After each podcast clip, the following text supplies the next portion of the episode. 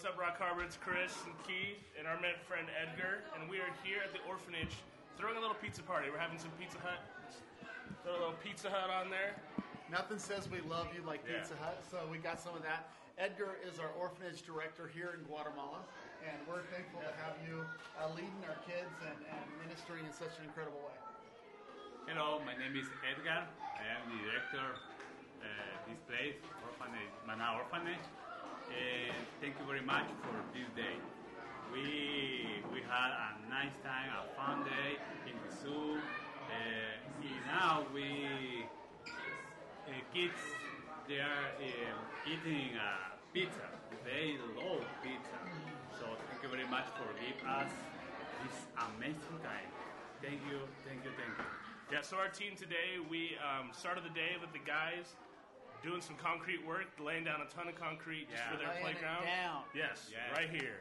And then we took the kids to the zoo, which was actually a really good blessing for the kids just to be able to go out and have some fun. And so that's what today's been. We're having a pizza party. What's tomorrow like, Keith? Yes, tomorrow uh, we're excited. We're going to our feeding center where we feed 150 kids each and every day. Um, we're going to be serving at the church that was launched out of that feeding center. It's in San Lucas. So we're going to be there all day long.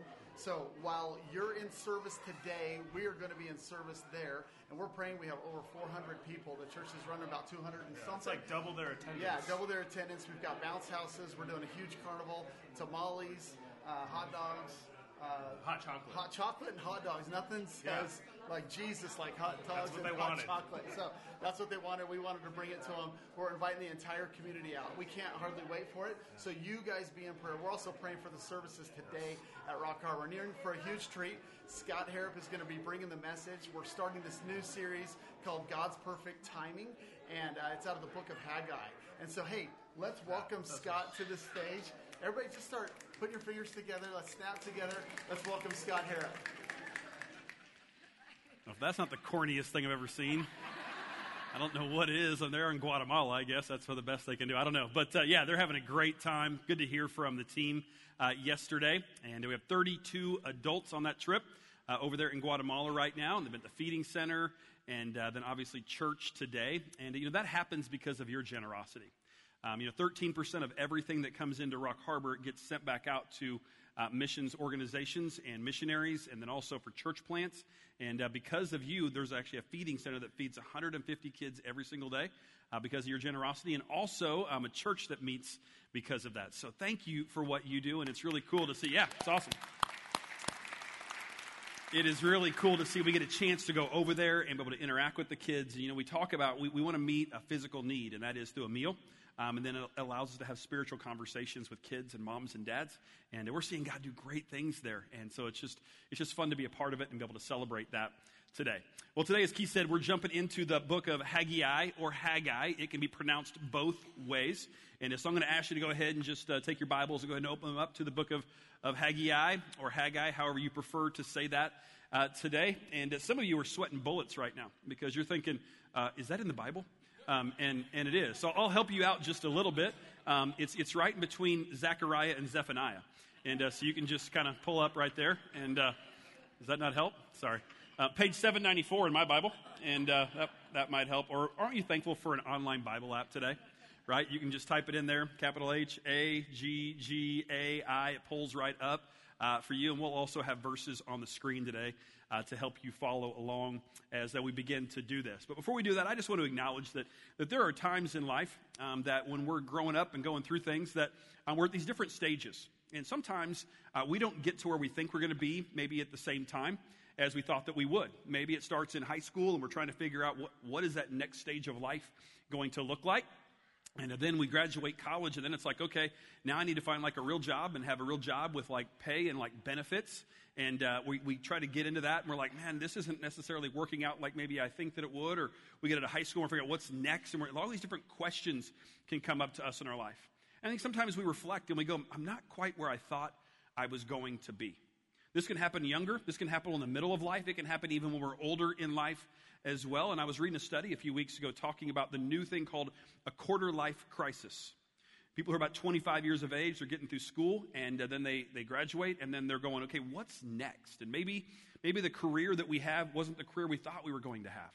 Maybe the job hasn't come that we thought was going to come. And then we look on social media and we see what maybe people are, our age are doing. And man, that can be so difficult because we're like, well, their life's different than mine. And really, you're only seeing the highlights. You're not seeing the real life. And you're just seeing these things. And it, it can become difficult. And so we see that a lot of kids there are under an extreme amount of anxiety because they haven't got to where they thought they might be by age 25. It used to be a midlife crisis, right? And for that, guys, we bought a sports car and we were good you know? Or if you're in Idaho, you buy a four door pickup with leather, and you're like, I've got what I need, right? I mean, that's just kind of how we roll in Idaho, and life's good. That's, that's what I really, really want at this point, and uh, life's good. Or maybe we get to that point where, like, okay, maybe the spouse hasn't come along yet, and we're thinking, when's that going to happen? I mean, God, that should happen at some point, right? And we know that we're waiting longer and longer and longer to get married today. And, and so then maybe we do find the right spouse, right? And we get married, and we think that's going to fill all the voids that we have in our life. Boy, it's really quiet. And then we're like, you know what? There's still some things that aren't where I thought they might be. And so we're like, you know, we'll fix that. We'll have kids. That'll fix everything.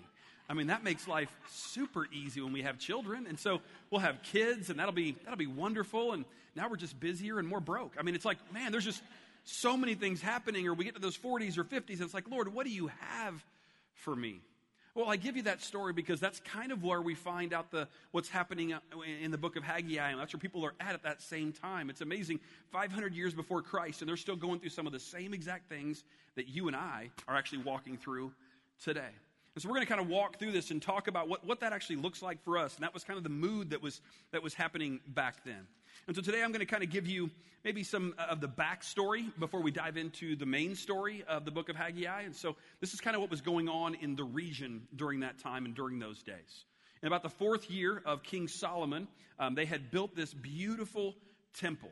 It was a magnificent temple, and people would travel for miles and miles and miles and miles to come and worship God in this beautiful temple that they had built. And but as time went along, people weren't necessarily worshiping as much. Matter of fact, when King Solomon died, people kind of get, they began to turn away from God and they began to worship idols rather than worshiping God. And as time went along, there was some, some uprising in the region. And about 587 BC, King Nebuchadnezzar, he comes on the scene and he has this war. And he, they discover they, they, the entire, the whole southern region of Judah was just destroyed. And the people were under oppression and under pressure. And, and now they were really kind of just fighting to, just to stay alive at that point. And it says that we find out that they actually end up in captivity for about 70 years. They end up being in captivity and, and they're no longer able to worship the Lord. They're no longer able to worship anyone. And they were worshiping idols for a while. And uh, now the place that they used to go, this beautiful temple, they actually completely destroyed it. So there was no place for them to even, even worship God. They removed them from that area of the country and now they're in captivity. And you know, we hear that and we're like, okay, they were in captivity for 50 or 70 years, whatever that is. We think that's just not that big of a deal. But just think about this for a moment. I mean, I'm not even 50 years of age yet. I know that's shocking for some of you, but I'm not. I'm not even 50. That means my whole life would have known nothing other than being in captivity. Can you relate to that today? If you have children, right, that were born during this time, they would know no other way of life but being in captivity. They couldn't do the things they wanted to do. They couldn't live in the place they might want to live. They couldn't spend the, their money the way they wanted to spend it. They were in captivity and had no freedom to enjoy this life that they had been given. And that's kind of the backstory. And all that they could think about as they were in captivity was getting back to their land and rebuilding the temple. And finally, they release about 50,000 people to go back to their land and to rebuild the temple. And they go back there, and for 14 years, they begin working on the temple. They rebuild the foundation first, and then from the foundation, they built the altar and from the altar, all of a sudden, they, they began to experience some oppression from the Samaritans, and they find out that, you know what, we're not sure we want to continue to build this temple. You know, there are times in our life when things aren't going to go just like we hoped that they would. There are times that, man, things just don't go like we we thought they would. And, and, that's exactly what they discovered right here. And so for 50 years, 10 dec- or five decades, all they could think about was getting back to that region and rebuilding that temple. But then when difficulty came, they stopped building the temple. And that's what we're going to pick up right here today in Haggai, chapter number one. We're going to read verses two and three here together. The Bible says, Thus says the Lord of hosts, these people say the time has not yet come to rebuild the house of the Lord. Now, it's interesting because this makes me laugh when I, when I read this a little bit. It says, Thus says the Lord of the house, these people. I want you to say these people with me. If you're at the hub today, I want you to say these people out loud on the count of three. Can we do it together? One, two, three. These people. He says, these people. Now, most places when you read the Word of God, when God's referring to His people, it's my people. These are my people who are called by my name.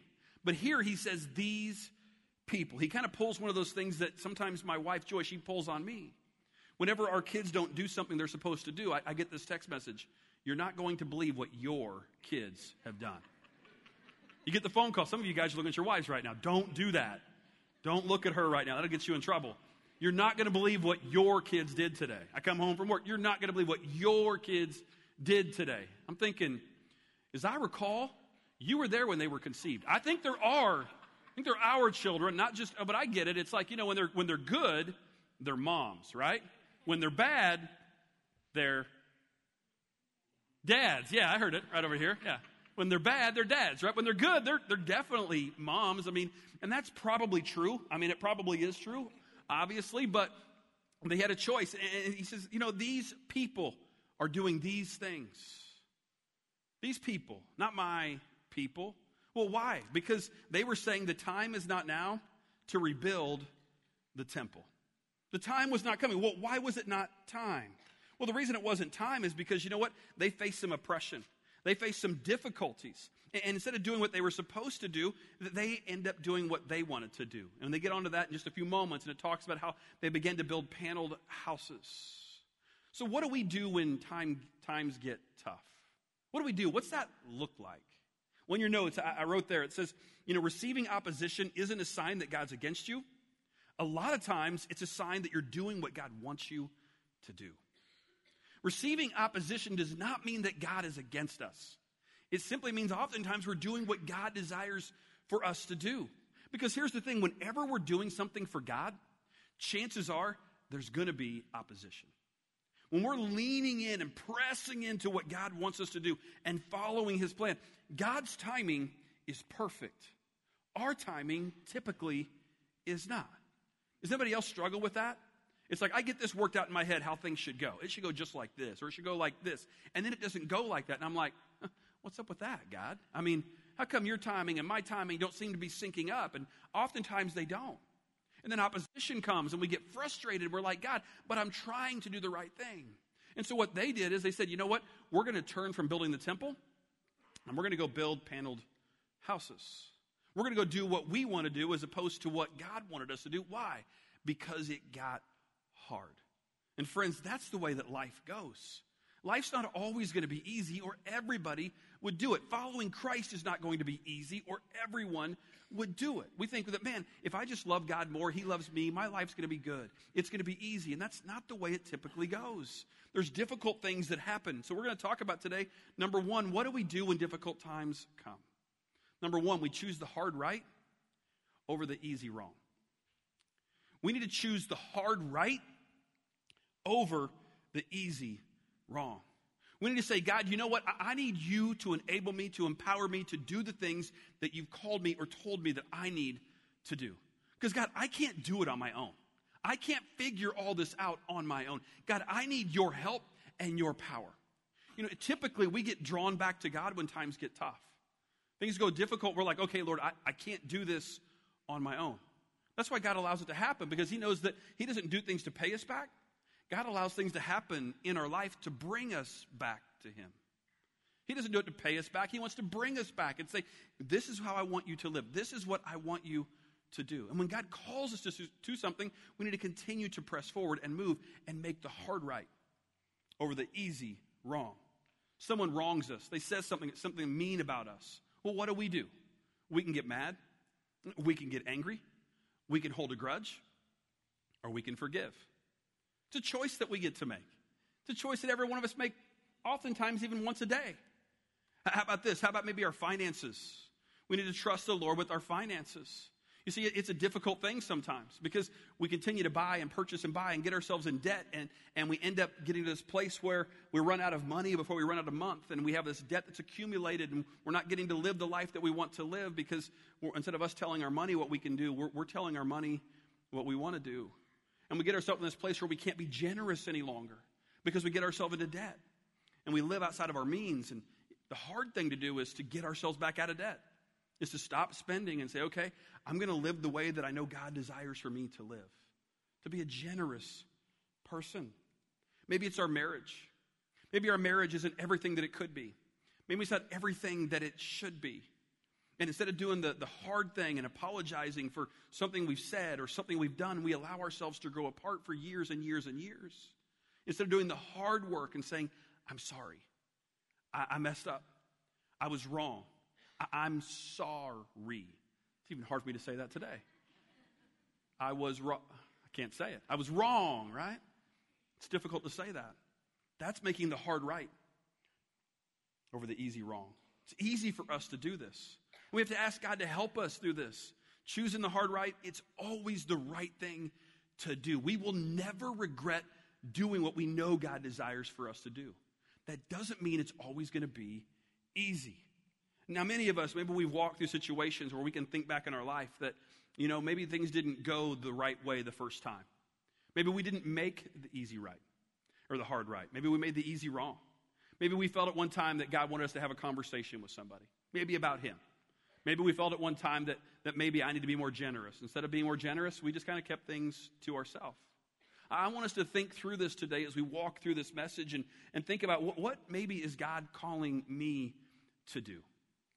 What hard right do I need to make up for? Maybe it was something that happened a week ago, maybe a month, maybe a year, maybe a couple of years, maybe 10 years, maybe 20, maybe 30 years. Maybe there's some relationships that need to be restored because of things that were said or things that were done.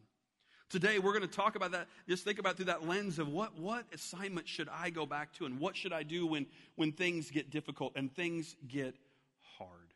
You see, there's something on your heart that you really feel like maybe it's a burden from the Lord.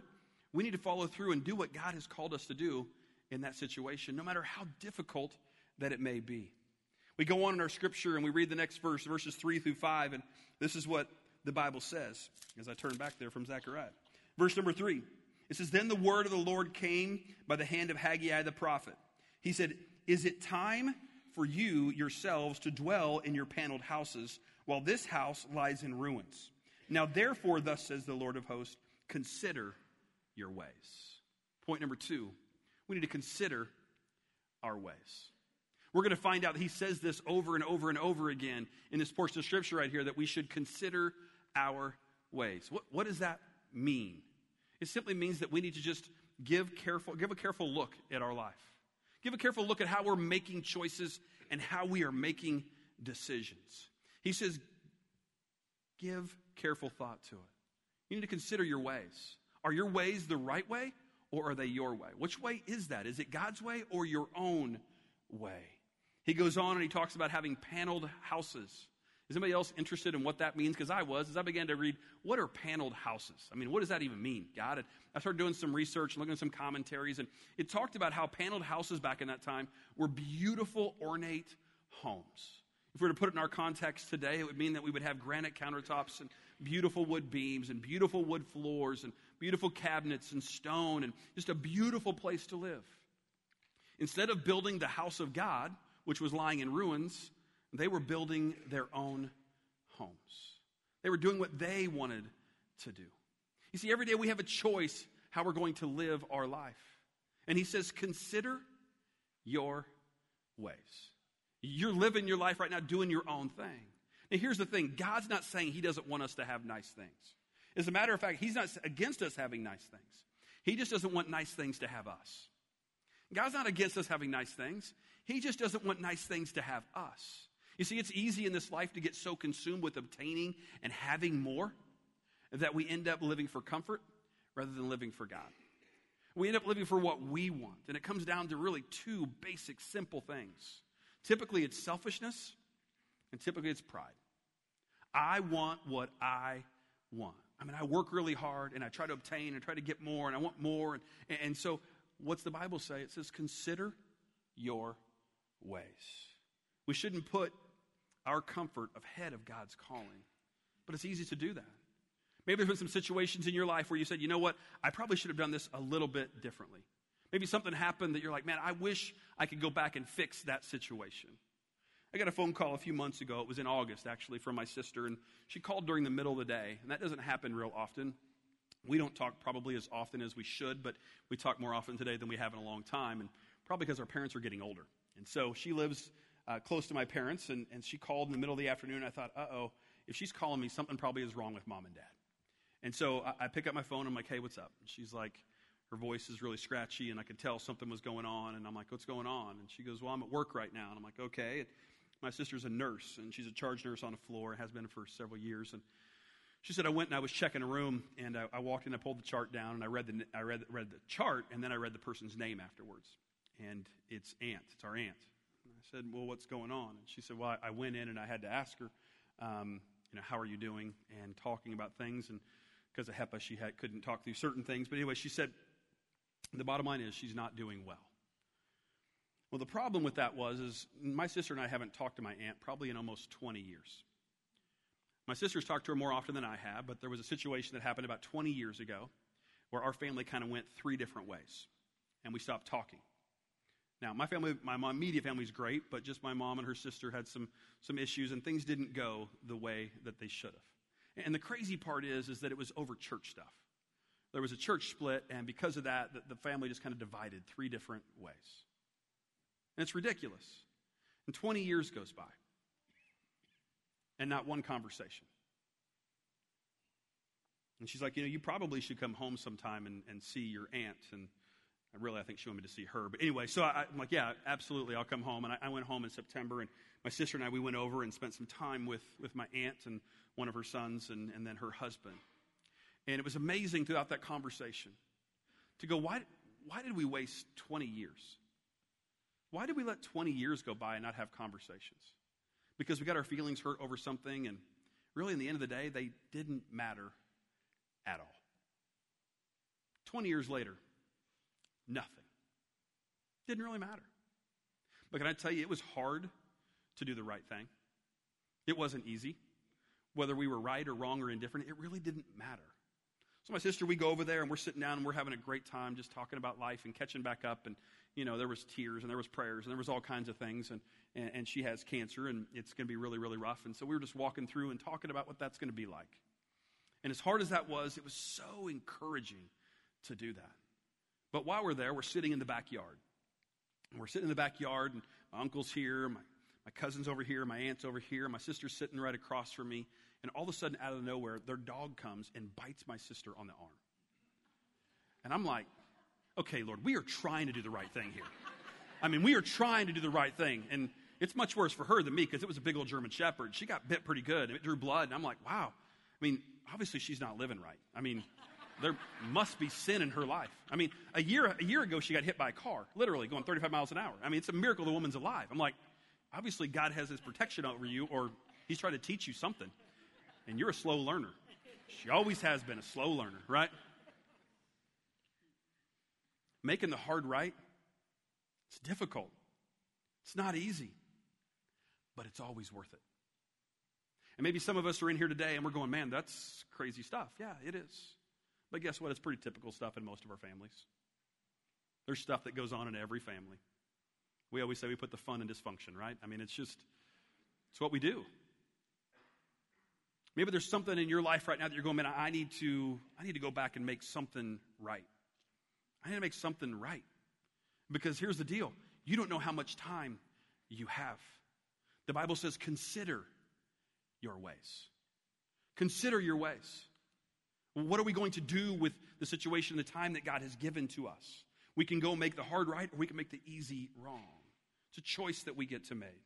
We go on in scriptures, and, and, and God tells us a little bit more in verse number six. This is what he says He says, You have sown much, harvested little. You eat, but you never have enough.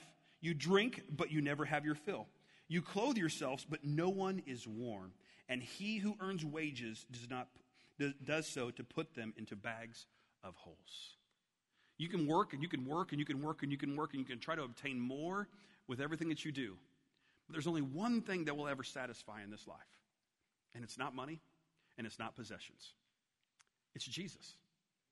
He is the only one who will ever satisfy. There's nothing you can do to make God love you anymore, and there's nothing you can do to make God love you any less. There's nothing you can do.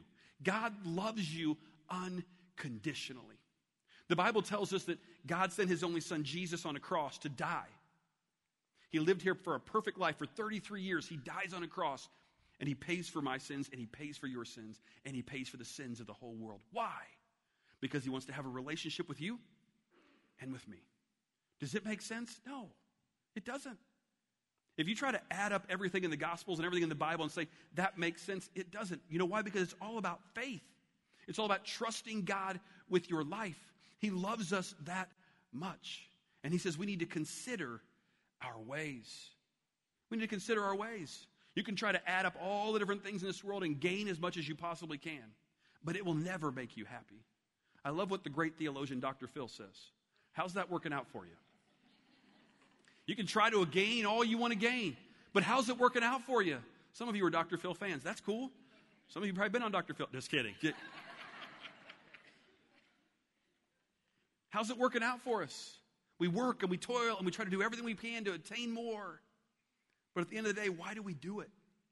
And the Bible says you're just money's just falling out of a bag that has holes in it. But I love how he goes on and he says this in verse number 7. He says, Thus says the Lord God of hosts, consider your ways. And he tells them what they're supposed to go do. He said, You said it wasn't time yet, but I'm telling you it's time now. And you know, God never tells us, God never tells us what time it is, or doesn't give us a plan to actually do what he tells us to do. God always gives us a plan. And he said, I'm going to make this really, really, really simple for them. He tells them three things they're supposed to do. He says, number one, in verse number seven, he says, Go up and go up into the hills and bring down wood and build the house that I may take pleasure in it and that I may be glorified, says the Lord. God says, I'm going to make this really, really, really simple. Number one, I want you to go up into the hills. Go up to the hills. Okay, go up there. Well, does that sound easy? No, that's a hard right. He said, then I want you to come back down from the hills and bring wood with you, right? Does that sound easy? Nope. Sounds like a hard ride again. Bring that all the way down. Then he says, I want you to come down and I want you to build the house of the Lord. God never said it was going to be easy. And the problem for many of us is we go, what about steps four? What about step five? And What about step six and step seven and step eight and step nine? Because I want to see the whole picture of what's going to happen, and then I'll get on board with steps one, two, and three. Guess what? God doesn't give us four, five, and six until we trust Him with one, two, and three. That's the way it works. God says, I'll give you more later, but you need to trust me in the beginning, and I'll give you step four, step five, step six. Some of us in this room today, we're walking through, we're walking through situations that we don't understand. They make no sense to us. But somehow in God's kingdom, they make sense to Him. And God said, I just want you to trust me with one, two, and three. We'll get to four, five, and six later on. You see, we say it like this at Rock Harbor. What God wants us to trust Him with is our time, with our talent, and with our treasure. He wants time with us. God wants time with you. He wants to get to know you, and He wants you and I to get to know Him. Well, how do we do that? We know it's very simple, right? It's as simple as just spending time alone with Him in His Word. It's blocking out 10, 15, 20, 30 minutes a day and, and spending some time with the Lord in prayer and spending the time with the Lord in, in reading His Word and letting Him talk to us through His Word. He wants our time in saying, I've got some things I want you to do while you're here on this earth. Secondly, he wants our talent. You say, oh, Scott, that's an easy one. I don't have any talents. God hasn't blessed me with any talents. Therefore, I don't need to do anything because God just hasn't given me any talents. I'm just like a one talent person. I'm not a five or a 10 talent. I'm just a one talent person. And we use that excuse and say, I, I don't have to do anything because God hasn't given me any talents. Hogwash, right? God's given all of us different talents. He's given all of us different abilities. The choice is are we going to do what, do what God wants us to do and use the talents He's given to us, or are we going to keep them to ourselves? Well, you don't understand. I don't like people. Do you know that there are people who sit behind places you don't even see every Sunday that push buttons? That the service wouldn't take place if they didn't push some buttons somewhere? I don't know where they are. I don't know exactly what they do. But this service doesn't take place if they're not pushing buttons somewhere. You don't even have to like people to do something for God. I mean, you don't. You got to just say, I'm going to take the talent God's given to me. I'm just like a computer person. I don't, I don't like people a whole lot. Or maybe say, I do like people and I don't understand computers. I understand computers a little bit. Not a lot, a little bit. I know that they're expensive and we have to pay for them. That's what I know, right? Know how to punch them a little bit and do some things and type some stuff out. God's given all of us different talents. The question is, what are we going to do with what God's given to us? And then it's the area of our treasure. And that one hits closer to home, doesn't it? It's tough to trust Him with our finances. To say, I'm going to trust Him with what He's given to me. We say, Scott, my, my God, He owns a cattle on a thousand hills. He does. But you know what He wants from us? He wants just 10% back. He wants us to be faithful in the little. He wants us to trust Him with that. And it's hard. It's hard to write that check or to set up that recurring donation or to whatever it is. It's not easy to do. But as we're faithful to God, it's amazing to watch how God continues to bless us. As we're faithful to Him, the time, the talent, the treasure, it's not easy. That's what He's calling and telling them to do. Do you think they had questions? Go up to the hills, bring down some wood, and build it. Well, I, you don't understand, God. I mean, I, I don't actually have any ability to actually build something. And who's going to pay for all that lumber anyway? And who's going to go do all that work? I mean, I don't know how to do that. I, I don't have that talent. I don't have that ability. I don't have the finances. God says, just go do it. I'll take care of the rest. You just go do it. He says, I want you to trust me with your time. I want you to trust me with your talent. I want you to trust me with your treasure. He says, make the hard right and not the easy wrong. And then consider your ways. Maybe you're here today and you say, man, there is something going on in my heart and my life. There's a sin that's there that nobody else knows about. There's some sin happening in my life, and I haven't shared with anybody. Nobody knows what's going on, and it's private. My spouse doesn't know. My mom or my dad doesn't know. Nobody knows what my sin is, but I do. When are we going to deal with that sin? When are we going to have an open, honest conversation with, with you about your sin and say, I, I need to take care of that, whatever it is? Whatever it is. You say, I don't even know what it is, but God knows and you know. And there has to come a time that we get honest with ourselves and honest with God because He already knows. Am I going to give that back to Him and ask Him to help me have victory over that sin? The Bible talks about a sin that so easily besets us. What is that for you? If there's something there, God wants you to release it and give it back to Him. He'll forgive us for it and we can continue to move forward. He says, Consider your ways. Maybe it's a situation with finances, maybe it's something in your marriage. Maybe your marriage isn't what it could or should be, and you know it. But what are we going to do about it? I just wish my relationship was, was like we know when we first started dating. Well, if you want your relationship to be like it was when you first started dating, maybe we should do some things that we used to do when we first started dating. When was the last time you took your spouse out on a date? When was the last time you actually did a handwritten note to your spouse? Not like a text message. It doesn't mean the same. Does it? Maybe I'm just old. When my wife hand writes me something, and that means a lot to me because I can actually look at it, know she put time into it, and I can read it. When I handwrite something to her, she knows I took some time to do it because she can't read it. So, you know, it's just one of those things. If we want the relationship we once used to have, we got to do the things we used to do. If the relationship with God that we used to have, maybe it is we need to do the things that we used to do. It all comes down to a choice doing the right instead of the easy wrong, and considering our ways. Let's pray today. Father, we love you and we thank you for, for all you've done for us. We thank you for your son, Jesus. We thank you for your love. We thank you for your word, God. And may we continue to stay in it, draw closer to you. Lord, I pray for those who are here today that maybe, maybe they've been making an easy wrong for a long time. They need to make a hard right. Lord, give them the strength to do that today. Maybe there's a sin that's in our heart or in our life that nobody else knows about. We haven't dealt with it. God, I pray that we would deal with it and move forward. That we can have victory in you because of what you've done for us. Father, we love you. We ask these things in your Son's name. Amen.